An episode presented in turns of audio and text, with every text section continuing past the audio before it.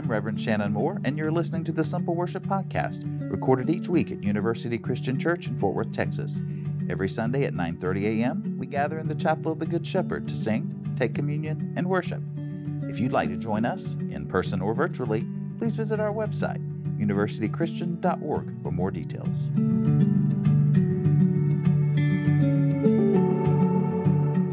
So, last week at Simple Worship, we talked about the baptism of Jesus uh, by John the Baptizer in the Jordan River. Uh, we did this. This is the very first thing that happens in Mark's gospel. And so we kind of continue the story today, but in the gospel of John. Uh, after this, in John's account of the good news, uh, Jesus is baptized. Uh, John the Baptist says this line Behold, the Lamb of God is here. He takes away the sins of the world. Um, and following that, as he's doing that, a couple people overhear him saying this, and they just kind of pick up what they got and they go and they follow Jesus. Uh, Andrew, who eventually becomes one of the disciples, and then Andrew grabs his brother, uh, known as Simon, who Jesus later calls Peter.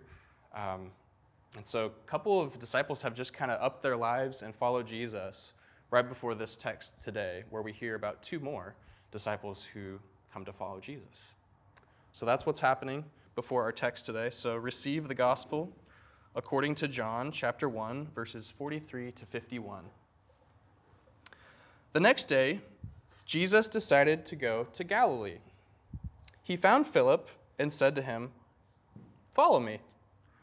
Now, Philip was from Bethsaida, the city of Andrew and Peter. Philip found Nathanael and said to him, We have found him about whom Moses in the law and also the prophets wrote Jesus, son of Joseph, from Nazareth. Nathanael said to him, Can anything good come out of Nazareth? Philip said to him, Come and see. When Jesus saw Nathanael coming toward him, he said of him, Here is truly an Israelite in whom there is no deceit. Nathanael asked him, Where did you get to know me? Jesus answered, I saw you under the fig tree before Philip called you. Nathanael replied, Rabbi, you are the Son of God, the King of Israel. Jesus answered, Do you believe because I told you that I saw you under the fig tree? You will see greater things than these.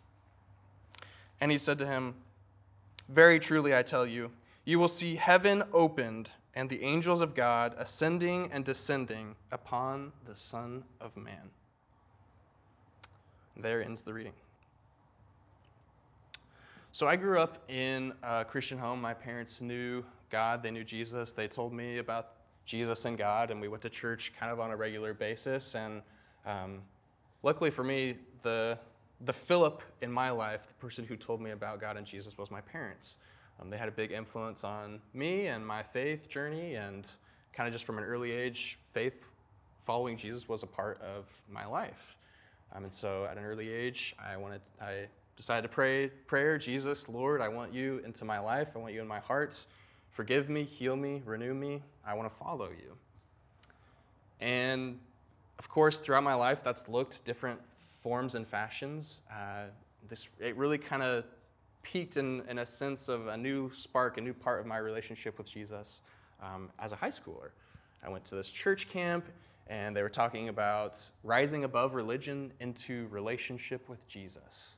Um, and it was in this week that I was said, uh, I was asked, what if following Jesus would be the most life giving, rewarding, exciting adventure you could ever enter into in this life? And that question really changed me. That question changed the trajectory of what it meant for me to know Jesus, to follow Christ, um, and to be his disciple in the world. For Nathanael and Philip in our text today, uh, they also learned to follow Jesus at this stage in their life. Uh, for Philip, it was a kind of pretty short interaction. Jesus said, Follow me. And he did. Uh, Nathanael's was a little more complicated, but they both had a lot of receptivity. They had kind of hearts to receive whatever Jesus was talking about. Um, maybe this was because they had heard through the grapevine, through what was happening around in the region, that Jesus was coming and He was someone who was powerful, the Messiah. But in any case, they seemed ready and willing to just go. Whatever their schedule was, whatever they had committed to, they just went. They up and went. I think Nathanael especially shows us a lot about inquisitiveness and asking questions of Jesus. I mean, he asks him two, he has two questions. First, can anything good come from Nazareth? And secondly, he asks, uh, Where did you get to know me? He asked Jesus that question. I really like that question. Where did you get to know me? Um, and then Jesus eventually responds with his own question Do you believe because I told you that I saw you under the fig tree? You will see greater things than these. A lot of good questions, a lot of good inquisitiveness and curiosity in our text today. Um, and I think that's powerful. I think that teaches us a lot about discipleship and what it means to be a follower of Christ or a Christian in our world, um, both in the first century but also in the 21st century. Um, so there's a little bit about my story. There's a little bit about Philip and Nathanael's story. And now I ask you, what about you? How's your story go? How did you first hear about Jesus? And what's your relationship like with him today?